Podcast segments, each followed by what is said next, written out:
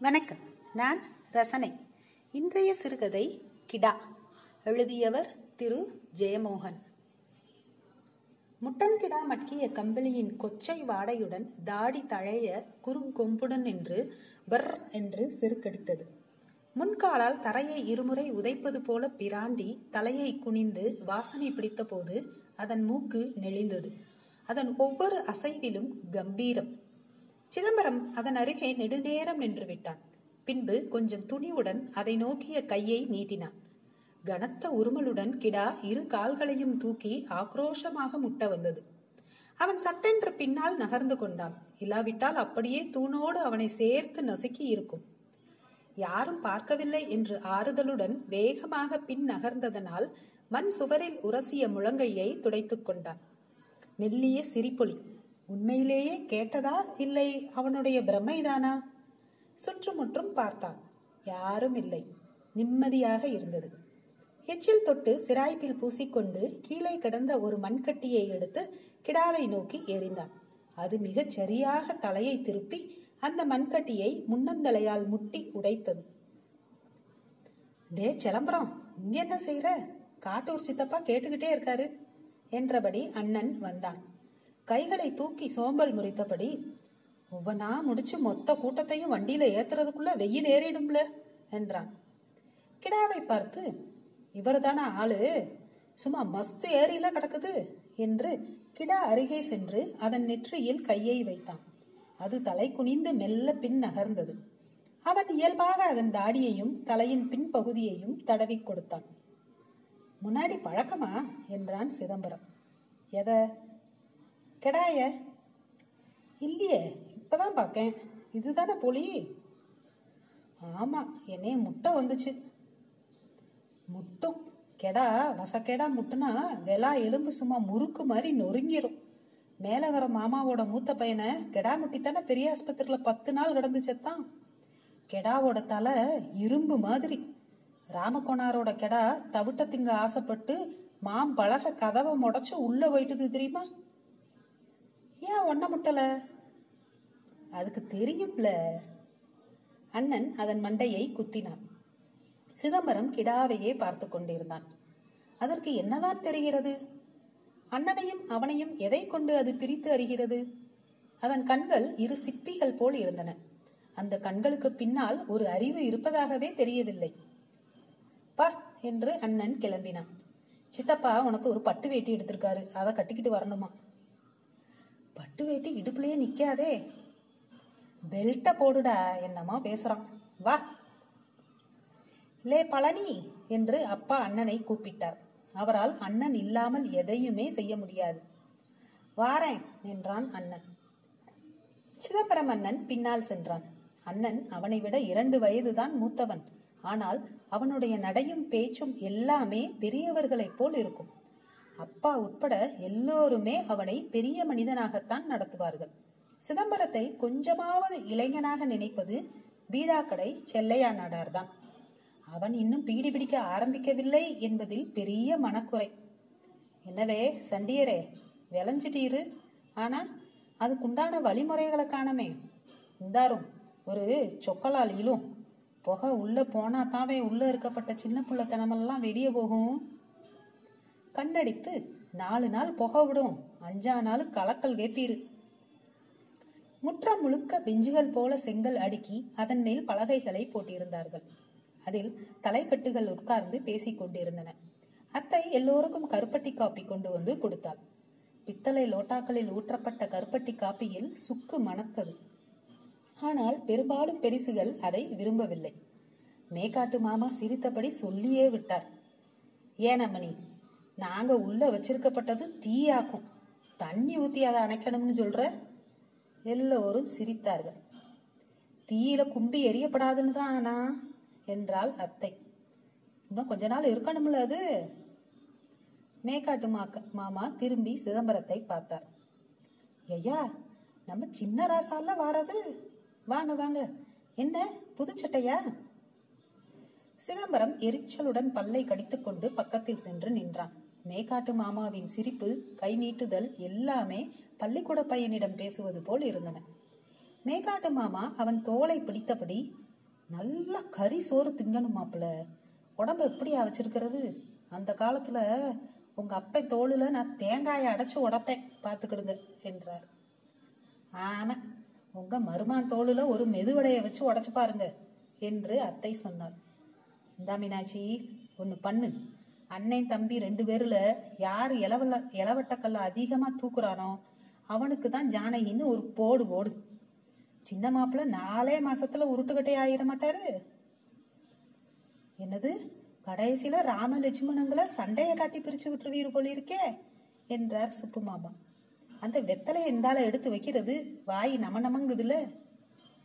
வாய் நம நமக்கு இதெல்லாம் ஆகாது மேல காட்டான். சுப்பு மாமா கண்ணை காட்டினார். மேக்காட்டு மாமா சிரித்தார். அத்தை திரும்பி பார்த்து நாத்த தண்ணிய குடிக்கிறதுக்கு ரகசியம் வேற. கண்ணை காட்டுறாராமா. பொட்டச்சி கேட்ட அந்த பயம் இருந்தா காடுகார ஏன் அடமானத்துக்கு போகுது? என்றார். இந்த மீனாட்சி வாயில நாக்கு இருக்குன்னு பேசிவிடாத காடு எப்படி அடமானம் போச்சு? நான் குடிக்கேன்னா. அது நான் வேலை செஞ்ச காசை கட்ட அடமானம் வச்சு மூத்தவளுக்கு நகை போட சொன்னது உன் தங்கச்சி. கேட்டுப்பாரு. வடக்கூரானுக்கு அடமானமா கொடுத்தா விலையா கொடுக்கறதுன்னு தான் அர்த்தம். போய் தலைய முழுகிட்டு சோழிய பாருங்க. அப்படி விட்டுருவோமா? வார அவனியில லோனு வந்ததும் மூட்டுக்க வேண்டியதுதான். போய் பாரு. நோட்டு ஒன்று சொல்லும் அவன் ஒன்று சொல்லுவான். அப்பங்காரன் ஐம்பது சேர்த்து சொல்லுவான். மறுபேச்சு பேசுனா அருவாளை தூக்குவான். அட அருவா நம்ம கையிலையும் இருக்குன்னோவோ? இருக்குல்ல இது பாவப்பட்டவன் அருவா கூறு பத்தாது. அவன் அருவால போலீஸு கோர்ட்டு ரெண்டும் சேர்ந்து கூறு தீட்டி வச்சிருக்கு பாத்துக்க. அண்ணன் வந்து வண்டி வந்தாச்சு மாமா கிளம்பிடலாம் எல்லாத்துக்கும் ஒத்த வண்டியா மாப்பிள்ள ஆம்பளை ஆளுகளுக்கு ஒத்த வண்டி பொண்டுகளுக்கு இன்னொரு வண்டி வருது. நாம மொத போவோம் மாப்பிள்ள என்றார் கணக்கு சித்தப்பா. ஆமா போய் அந்த ஆளை தொம்பங்காய்ச்சுற சாராயத்தை ஏத்துங்க. என்றாள் தாயம்மா சித்தி. சரி போகல இருந்துருவோம். ஏன்?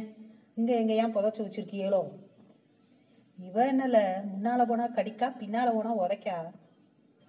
ஆமா நாங்க கழுதைங்க தான். கழுதைக்க மஞ்சக்காணிக்கு ஆசைப்பட்டு தானே வந்தீங்க? ஆத்தா அண்ணனை விட்டுரு இப்ப நீ பேசின பேச்சுக்கு அவர் இன்னும் ஒரு குப்பி அடிச்சு ஏத்தணும். அதுக்குண்டான காசு அவர் கையில இருக்கும்னு தோணல. அண்ணன் சிதம்பரத்திடம் லே உன் பட்டு வேட்டியும் சட்டையும் அரங்குல வச்சிருக்கு. கட்டிட்டு வந்துரு. வேண்டாம்ண்ணா போய் கட்டிட்டு வாழ சித்தப்பு ஆசையா எடுத்து கொண்டு வந்து கொடுத்துருக்காரு. போ. சிதம்பரம் வீட்டுக்குள் சென்றான். மாமா வீடு அவனுக்கு எப்போதுமே பிடிக்கும். அவன் வீட்டுக்குள் இல்லாத ஒரு இதமான இருட்டு அங்கே உண்டு. வாசலின் வெளிச்சம் சதுர வடிவ குளம்போல உள்ளே விழுந்து வெளிதாக அலையடித்தது. கொடியில் ஒரு மஞ்சள் நிறமான சேலை கிடந்து காற்றில் நெளிந்தது. அந்த ஒளியில் அரை சுவர்கள் அந்தியில் தெரிவது போல் தெரிந்தன. கொல்லை பக்கம் ஒரே சந்தடி. சித்திகளும் அத்தைகளும் அவர்களின் பெண்களும் அலங்காரம் செய்து கொண்டிருந்தார்கள். மறிக்கொழுந்தும் மல்லிகையும் குங்குமமும் கலவையாக மணத்தன.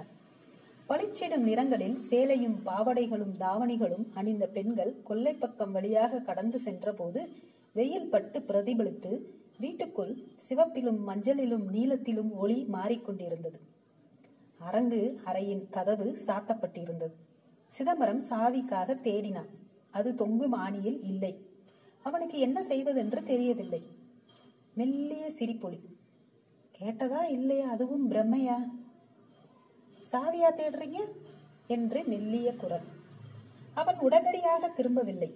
கழுத்து இறுக்கமாக விரைத்து கொண்டது போல் இருந்தது. ம். கேட்கலாம்ல கொண்டா இந்தாங்க. அவன் திரும்பினான். ஜானகி சிவப்பு தாவணியும் மஞ்சள் நிற பாவாடையும் அணிந்திருந்தாள். ரெட்டை ஜடையில் ஒன்றை முன்னால் தூக்கி போட்டிருந்தாள். வகிடு அரை இருட்டில் துல்லியமாக தெரிந்தது. அவன் கை நீட்டி சாவியை வாங்கி கொண்டான். அவள் உள்ளங்கையும் வெண்மையாக தெரிந்தது. வாழைப்பூ நிறம் அதற்கு. என்ன அங்க? கெடா கிட்ட ஒரு வீரம்? என்னது? என்றான். அவள் சிரித்து நான் பார்த்தேன் என்றாள். பற்கள் வெண் முல்லைச்சரம் போல் பளிச்சென்று இருளுக்குள் மலர்ந்தன. அவன் கோபத்துடன் ஒண்ணுமில்ல என்றான். பயப்படாதீங்க. கெடாதான் முட்டை வரும். கெடாக்கறி ஒன்றும் செய்யாது. இருட்டுக்குள்ள இருட்டு மாதிரி நின்று வேடிக்கை பார்க்குறியோ ஆமா இவர் பெரிய சுண்ணாம்பு கல்லு நேரம் அப்ப சிவப்பான ஆளா பார்த்துக்கிடுறது? கடாயை கண்டா பயப்படாம நெத்தியை தொட்டு விளையாடுறவங்க இருக்காங்களே பார்த்துக்கிட்டா போச்சு. அப்ப அவங்கிட்ட போய் பேசுப்போ. ஏன்? குழந்தைங்கிட்டையும் பேசக்கூடாதோ? சிதம்பரம் கடும் கோபத்துடன் ஏதோ சொல்ல வாயெடுத்தான். என்ன சொல்வதென்றே தெரியவில்லை. பிறகு அடக்கிக் கொண்டு அரங்கை திறந்து பட்டு வேட்டியை கட்டிக்கொண்டான் காகிதத்தை கட்டிக்கொண்டது போல இருந்தது. சட்டை வழியாக மார்பு முடிகள் தெரிந்தன. சிதம்பரம் வெளியே வந்தபோது எல்லோரும் லாரியில் ஏறி கொண்டிருந்தார்கள். லாரிக்கு மேல் இரு பக்கமும் மூங்கில் நட்டு மேலே தார்ப்பாய் விரித்து நிழல் செய்யப்பட்டிருந்தது. உள்ளே அமர்வதற்காகவும் மூங்கில் வைத்து கட்டியிருந்தார்கள். சேவல்மலை தாத்தாவும் கணேசமூர்த்தி தாத்தாவும் பூசாரி மாணிக்கம் தாத்தாவும் லாரியின் இரும்பு தரையில் உட்கார்ந்திருந்தார்கள். வாங்க மாப்பிள்ள ஏறிக்கிடுங்க. ஆஹா மாப்பிள்ள என்ன கலையா இருக்காரு. நம்ம பொண்ணை கட்டி கொடுக்கலைன்னா அப்படியே அள்ளிட்டு போயிடலாம்னு தோணுதே. மாப்பிள்ள பெரியவர்ல அவர் எங்க? அவர் தானே இங்க எல்லாம் வந்துருவாரு. பழனி எங்க மாப்பிள்ள? அண்ணன் பைக்ல வருவார். அது சரி. முருகேசன் முடிவு செஞ்சுட்டானாமா? கெடா வெட்டுங்கிறான். கெடா வெட்டி எப்ப வேணாலும் செய்யலாம்டா. இல்ல சாமி முன்னால ஒரு வார்த்தை சொல்லிக்கிட்டா நல்லது தானே பழனிக்கும் இப்போ தையில இருபத்தஞ்சாயிரம் சாணகிக்கு பதினெட்டு நல்ல கணக்கு தானே? என்னமாம் கணக்கு இருக்கு போல. இருக்குங்கிறேன். இல்லைன்னா ரெண்டாயிரத்தை போட்டு கெடா வாங்கி வெட்டுவானாங்கிறேன். அண்ணன் கிடாவை இழுத்து கொண்டு வந்தான். லாரியில் ஆடுகளை ஏற்றுவதற்குரிய தடப்பலகையை பின்பக்கம் சாய்த்து வைத்தான். ஏன் மாப்பிள இதுலயா ஹீரோவும் ஏறுறாரு? அது பேசாம நின்னுக்கிடுமாமா குழையை காட்டியதும் கிடா அதுவே கம்பீரமாக ஏறிக்கொண்டது. கிடாவுக்குள்ள கம்பீரமே அது வேற சித்தப்பு. ஏழை எது நல்லதோ அது சாமிக்கு. அதாக்கும் கணக்கு என்றார் பூசாரி தாத்தா. பொலினா என்னன்னு நினைக்க? பொழியிறது தங்கமா பொழியிறது அதெல்லாம் சாமிக்கு. சும்மாவா ஐயனாரு கெடா கேட்காரு? கெடா கறி தின்னாக்கா கொல்லவும் சாகவும் தெம்பு வந்துரும் மச்சான். கிடாவை ஓரமாக கட்டினார்கள். தொங்க விடப்பட்ட குழையை மென்றபடி அது பெர் என்றது. ஏன் மாப்பிள்ள வாடி போயிருக்காரு? மாமன் பொண்ணா அண்ணன் கொண்டு போயிட்டாருல்ல? நீ ஒன்னையும் கவலைப்படாத மாப்பிள்ள. நான் பெத்து தரேன். நல்லா காராமணி மாதிரி பொண்ணு உனக்கு. உங்க அத்தைகிட்ட நீயும் ஒரு வார்த்தை சொல்லிரு. வண்டியை சிரித்தது. வண்டி குலுங்கி குலுங்கி சென்றது.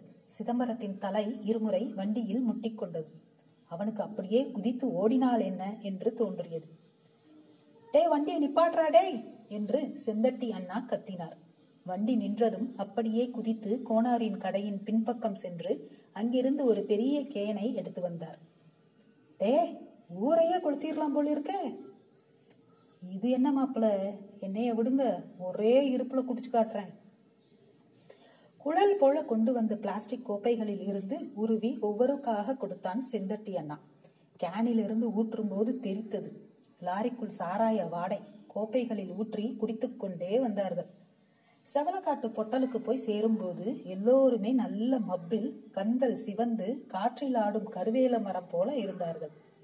காட்டூர் சித்தப்பா ஏப்பமிட்டபடி மாப்பிள நீ நம்ம பட்டு சட்டையில ரசினி மாதிரி இருக்க பார்த்துக்க டே நீ ரசினிடா. நல்ல ஒரிஜினல் ரசினி என்று சிதம்பரத்தின் தோலை பற்றினார்.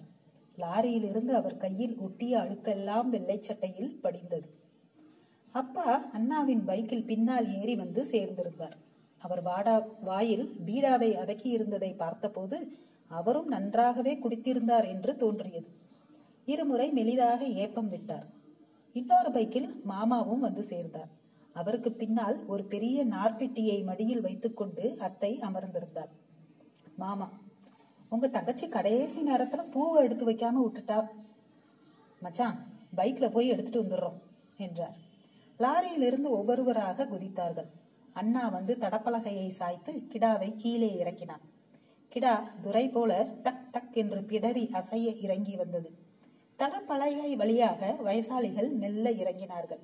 பூசாரி தாத்தா அதன் தாடையை பிடித்து வாயை பிளந்து பார்த்தார். பல்லெல்லாம் நல்லா இருக்கு மாப்பிள்ள நல்ல ஐட்டம் என்றார். பெண்கள் வந்த லாரி தூசு படலத்தை பின்னால் எழுப்பியபடி பொட்டலில் வந்தது. கலங்கிய ஆறு போல கிடந்த லாரி தடத்தில் அது பெரிய படகு போல ஆடி ஆடி வந்து ஆழமான மூச்சுடன் நின்றது. சுபமாமா சென்று லாரியின் உள்ளே இருந்து ஏணியை எடுத்து பின்னால் சாய்த்து வைத்தார். பெண்கள் ஒவ்வொருவராக இறங்கினார்கள்.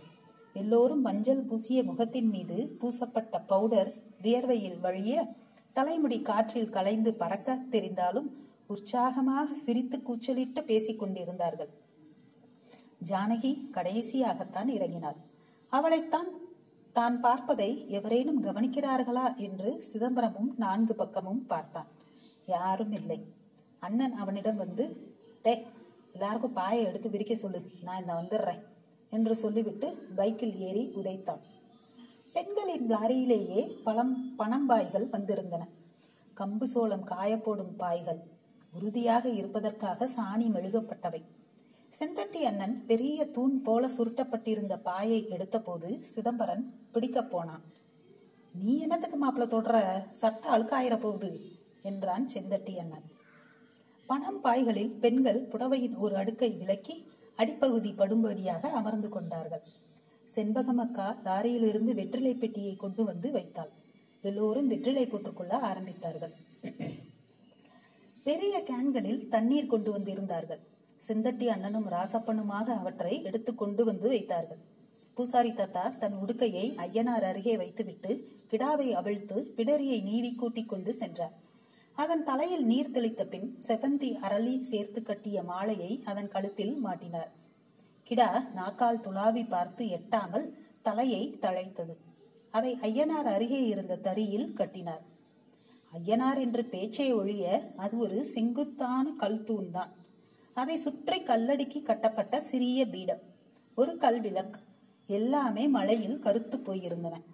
மாடன் மீது ஒரு ஓணான் அமர்ந்து கயிற்றை எக்கி எக்கி செதிலை விரித்தது. தாத்தா கொஞ்சம் தண்ணீரை அள்ளி வீசியதும் அது சிலிர்த்தபடி ஓடி பின்பக்கம் பாய்ந்தது. மீனாட்சி அத்தை பூக்கூடையை கொண்டு வந்து வைத்தார். பூசாரி தாத்தா ஐயனார் மீது நல்லெண்ணெய் தடவி செவ்வரளியும் செவ்வந்தியும் சேர்த்து கட்டிய மாலையை தொங்கவிட்டார் வெள்ளை சுண்ணாம்பால் இரு பெரிய கண்களை வரைந்தார். விளக்கு வைக்கிறது என்றார் தாத்தா. பெண்டுகள் எல்லாம் வந்து கூடி நின்றார்கள். கல்விளக்கில் நல்லெண்ணெய் விட்டு தீபம் கொளுத்திய போது பெண்டுகள் கையால் வாய்ப்பொத்தி குளவையிட்டார்கள் காற்றில் தீபச் சுடர் பறந்து பறந்து எரிந்தது. மேகூர் பெரியப்பா வடலிப்பனையில் மட்டை வெட்டி அந்த மிலாஜில் வெள்ளை துணி சுற்றி எண்ணெய் விட்டு பந்தங்கள் செய்து கொண்டு வந்தார். அதை கொளுத்தி ஐயனாருக்கு இரு பக்கமும் நாட்டினார் பூசாரி தாத்தா. தீ சிதறி சிதறி காற்றில் தெரித்தது ஏல மருமகனே எண்ணெயை விட்டுக்கிட்டே இரு அணைஞ்சிடப்படாது என்றார் பூசாரி தாத்தா. புகையிலை கற்றைகள் போல பெரிய சடைகளை பொட்டலம் போல சுற்றி தலையில் வைத்திருந்தார். அதை அவிழ்த்து தோளில் புரள விட்டு கொண்டார். ஐயனார் அருகே இருந்து உடுக்கையை எடுத்து திடும் திடும் திடும் என விரல்களால் நீட்டி கனத்த உடைந்த குரலில் பாட ஆரம்பித்தார். மூணு பொழுதிருக்கு எஞ்சாமி மூணு பொழுதிருக்கு ஆறு காலமில்லா எஞ்சாமி ஆறு காலமில்லா ஏழு நாள் இருக்கே எஞ்சாமி ஏழு நாள் இருக்கே நாலு பூவிருக்கே எஞ்சாமி நாலு பூவிருக்கே. ஆண்டு முழுசெல்லாம் எஞ்சாமி ஆண்டு முழுசெல்லாம் அருகிருந்து காக்கணுமே எஞ்சாமி அருகிருந்து காக்கணுமே. உடுக்கையின் துடிப்பு அவரது குரலில் கச்சிதமாக கலந்து கொண்டது. வந்திறங்கியதுமே ஆங்காங்கே சிதறிச் சென்ற ஆண்கள் எல்லோரும் வந்து கூடினார்கள். சாராய வாடை தூக்கி அடித்தது. பைக்கின் ஒலி கேட்டது. அண்ணன் வந்திறங்கி அதை நிறுத்திவிட்டு வந்து பின்பக்கம் நின்றான். சிதம்பரம் பெண்கள் கூட்டத்தில் தேடி ஜானகியை பார்த்தான். அவளுடைய கண்கள் வந்து அவனை தொட்டு சென்றன. அவளுடைய கொழுத்த கன்னம் கொஞ்சம் மடிந்தது. சிரிப்பு போல அல்லது பழிப்பு போல அவன் பார்வையை விலக்கிக் கொண்டான். பாட்டு முடிந்ததும் பொலிய கொண்டாங்க பொலி கொடுக்கிற குடும்பம் வந்து படைங்க என்றார் பூசாரி தாத்தா. முருகேச மாமனும் மீனாட்சி அத்தையும் வந்து முன்னால் நின்றார்கள். மாமன் துண்டை எடுத்து இடுப்பில் கட்டிக்கொண்டார் மீனாட்சியத்தை முந்தானையை செருகிக் கொண்டார். செந்தட்டி அண்ணன் கிடாவை அவிழ்த்து முன்னால் நீக்கினான். முருகேசன் மாமனும் மீனாட்சி அத்தையும் கிடாவின் கயிற்றை எடுத்து பூசாரியிடம் கொடுத்தார்கள். பூசாரி தாத்தா ஐயனாரின் மாலையில் இருந்தே கொஞ்சம் பூ பீத்து முருகேசன் மாமனுக்கும் அத்தைக்கும் கொடுத்தார். அத்தை அதை கண்ணில் ஒற்றி தலையில் வைத்துக் கொண்டார். மாமன் கையிலேயே வைத்துக் கொண்டார். கிடாவின் கயிற்றை அப்பா கெட்டியாக பிடித்துக் கொண்டார். பூசாரி தாத்தா சூரி கத்தியை விரித்துக் கொண்டு கிடாவின் கழுத்தை பிடித்து பக்கவாட்டில் வளைத்து சாய்த்து சட்டென்று கழுத்தின் இரத்த குழாயை வெட்டினார். ரத்தம் பீச்சி அடித்தது. அதை வாகாக திருப்பி ஐயனாரின் காலடியில் விழும்படி செய்தார். குளவை ஓசை செவியை அடைத்தது. ஐயனாரின் வெள்ளை கண்கள் விழித்து பார்த்தன. சிதம்பரத்திற்கு வயிற்றுக்குள் உடுக்கின் அதிர்வு எஞ்சி இருப்பது போல் இருந்தது. தாகம் போலவோ மூச்சு திணறல் போலவோ. சட்டென்று காலடியில் தரையை யாரோ பாயாக இழுத்தது போல் உணர்ந்தான். என்ன நடந்தது என உணர்வதற்குள் கீழே விழுந்து விட்டான் கூச்சல்களையும் பிடிக்க நீண்ட கைகளையும் தான் கடைசியாக கண்டான். பின்பு தரையில் அமர்ந்திருப்பதை கண்டான். முகத்தில் யாரோ தண்ணீரை வீசியிருந்தார்கள். செந்தட்டி அண்ணன் ஒரு பிளாஸ்டிக் குவளையில் தண்ணீரை கொடுத்து குடில என்றான். அவன் தலை குனிந்து தண்ணீரை குடித்தான். இரண்டு மிடறு தண்ணீர் எல்லாவற்றையும் சரி செய்தது போல் இருந்தது. படபடப்பு குறைந்தது. தொண்டை ஈரமாயிற்று. மறுகணமே வெட்கம் வந்து உடம்பு சுருங்கியது. ஒண்ணுமில்ல காலம் வர சாப்பிட்டது வயத்துக்கு பிடிக்கல என்றாள் அம்மா. நீ சும்மா சப்ப கட்டு கட்டாத. ரத்தத்தை பார்த்து பயந்துருக்கு நீ வெத்த பிள்ளை. டே அவனை அந்த பக்கமா போக சொல்லு என்றார் அப்பா. எந்திரிங்க மாப்பிள என்று செந்தட்டி அண்ணன் கை நீட்டினார். அவன் அதை பிடிக்காமல் எழுந்து நின்றான். சட்டை ஈரமாக இருந்ததை உதறிக்கொண்டான் கிடாவை காணவில்லை. வீடத்தை திரும்பி பார்ப்பதை தவிர்த்தான். அப்படியே ஓடி போய் பஸ் ஏறி வீட்டுக்கு போய்விட வேண்டும் போல் இருந்தது. அவர்கள் எவருடைய முகத்திலும் விழிக்கக்கூடாது இனி இவர்கள் எவரையுமே பார்க்க கூடாது. அப்படியே திருநெல்வேலிக்கு போய்விட வேண்டும். இல்லை மதுரைக்கு சென்னைக்கு. மாப்பிள ரத்தம் பார்த்த பயத்தை கரிய தின்னு போக்கிக்கலாம். போய் ரெஸ்ட் எடுங்க என்றார் சுப்பு மாமா. எல்லோரும் சிரித்தார்கள். அவன் மெல்ல பின்னால் நகர்ந்தான். ஜானகியின் பார்வையை உடம்பெங்கும் உணர்ந்தான் முருகேசன் மாமா இல்ல சிலம்பரம் நிக்கட்டும் என்றார். சிதம்பரம் நின்று கொண்டான். ஆனால் தலையை தூக்கவே இல்லை. பூசாரி தாத்தா சரி பூவை போட்டு சங்கல்பம் சொல்லணும்னா சொல்லிடுறது சாமி நிறைஞ்சு நிக்கிற நேரம் என்றார். அதாகப்பட்டது. இப்போ எங்க குட்டி சாணகிக்கு வயசும் அறிவும் வந்தாச்சு. சாதி வழக்கப்படி செய்ய வேண்டியதை செய்யணும். அதான் சொந்தமும் சனமும் நமக்கு வேணும். பெண்கள் எல்லோரும் வாய் திறந்து கவனித்தனர். நீ சொல்றதும் சரிதான் முருகேசா இந்த காட்டு பொட்டல்ல நம்மெல்லாம் உசுரும் மானமுமா நிக்கிறதே சொந்தத்தினால தானே என்றார் காட்டூர் சித்தப்பா.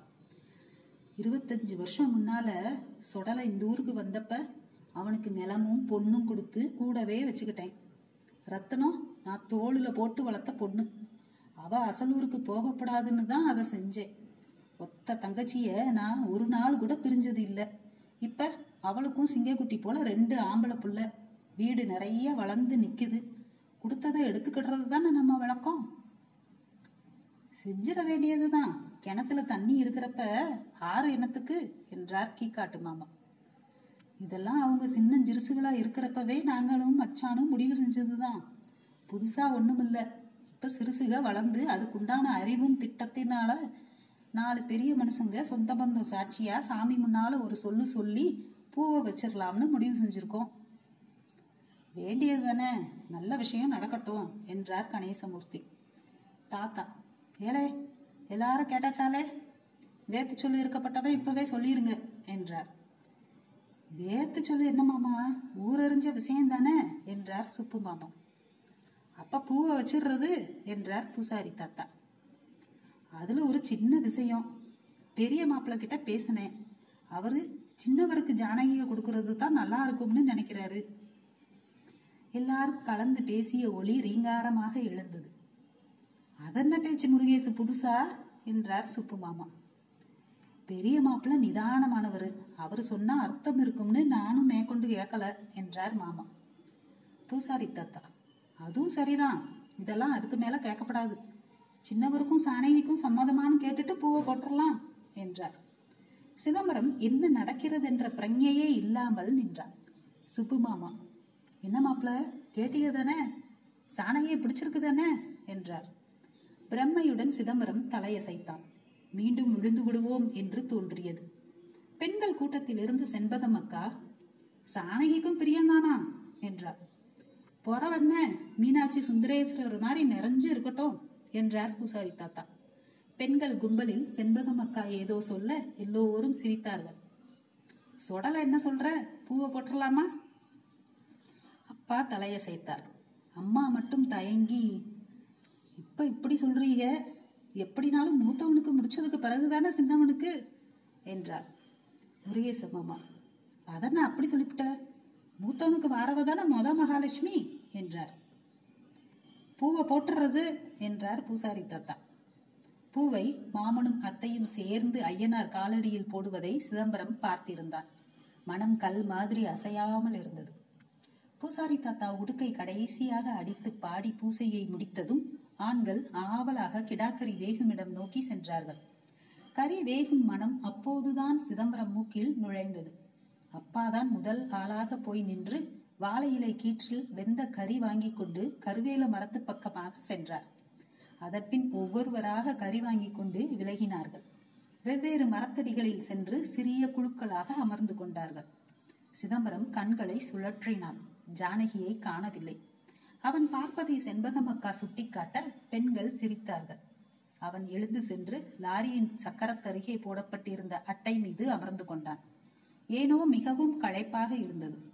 தூங்கினால் போதும் என்று பட்டது. கரியா கறி சரியாக வெந்து குழம்பாக இன்னும் நேரமாகும். சோறு இப்போதுதான் அடுப்பில் ஏறி இருக்கிறது அசப்பில் திரும்பி பார்த்தபோது ஜானகியின் கண்களை சந்தித்தான். நுனி நாக்கை நீட்டிக்காட்டி கண்களை உருட்டினாள். பதறி பார்வையை விலக்கிக் கொண்டான் அண்ணன் வந்து இங்கேயா இருக்க? என்றான். அவனுக்கு அப்பால் சென்று லாரியின் மறைவில் நின்று கொண்டான். சிதம்பரம் பதில் சொல்லவில்லை. நீ எதுக்குள்ள பொலி ரத்தம் முன்னால போய் நிக்கிற? என்றான் அண்ணன். சுற்று முற்றும் பார்த்த பின் ஒரு கசங்கிய சிகரெட்டை எடுத்து நீவி நேராக்கி வாயில் வைத்தான். உதடை அசைக்காமல் தலைக்கு ஏதாவது வந்தா சொல்லுல என்ற பின் தீப்பெட்டி எடுத்து பற்ற வைத்துக் கொண்டான். ஆழ இழுத்து மூக்கு வழியாக புகை விட்டான். நீ எதுக்கு அப்படி சொன்ன? எதுக்கு? சாணகிக்கு என்னைய? அவளுக்கு உண்மையிலதான்ல பிரியம் என்று சாம்பலை தட்டினான். எப்படி தெரியும்? தெரிஞ்சிச்சு. எப்படி? நமக்கு பிடிச்சிருக்கிறவங்களுக்கு நம்ம மேல பிரியம் இருக்கான்னு தானே நாம பார்ப்போம். அண்ணன் சிகரெட்டை ஆழ இழுத்தான். கனல் தீவிரமாக சிவந்து மெல்ல கருகியது. நன்றி.